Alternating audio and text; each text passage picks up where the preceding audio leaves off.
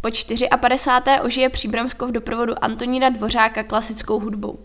Eva Bosáková, Hudební festival Antonína Dvořáka. Stalo se již tradicí, že je program hudebního festivalu Antonína Dvořáka Příbram poprvé prezentován na soaré pro partnery, média a VIP hosty v kouzelném prostředí Svaté hory.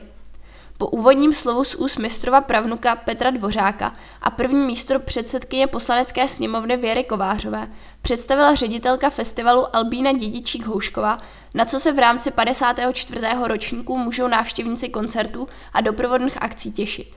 O velkolepé zahájení hudebního festivalu Antonína Dvořáka se 27. dubna postará Wiener Konzertverein, mezinárodně uznávaný komorní orchestr, který byl založen v roce 1987 členy Vídeňského symfonického orchestru. Následovat bude 15 koncertů v široké škále klasické hudby. Od barokní až po soudobou, od hudby sakrální až po tu poněkud frivolnější, reprezentovanou jiskřivým tangem v podání jedinečného Esqualo kvintetu. Programem koncertů bude prostupovat jednotné moto Moudro v nás, rezonující jak ve volbě skladeb, tak v doprovodných textech koncertů.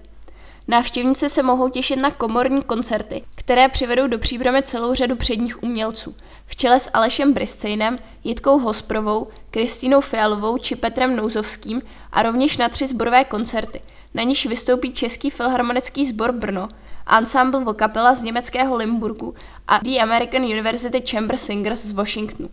Bonbonkem bude jistě březnický koncert ke 160. výročí narození Ludvíka Kuby, nebo koncert k otevření zrekonstruované huti Barbara Vincích, kde famózní Filharmonia Octet Prague představí tuto industriální památku v nové podobě kulturního centra.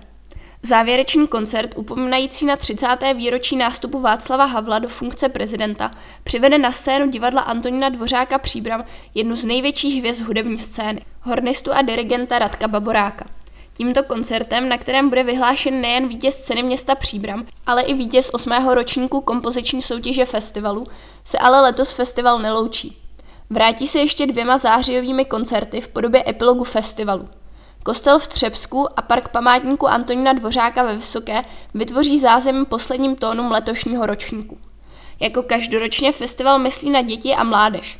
Kromě operních představení a navazující výtvarné soutěže pro ně připravuje druhý díl populárního putování po stopách Antonína Dvořáka.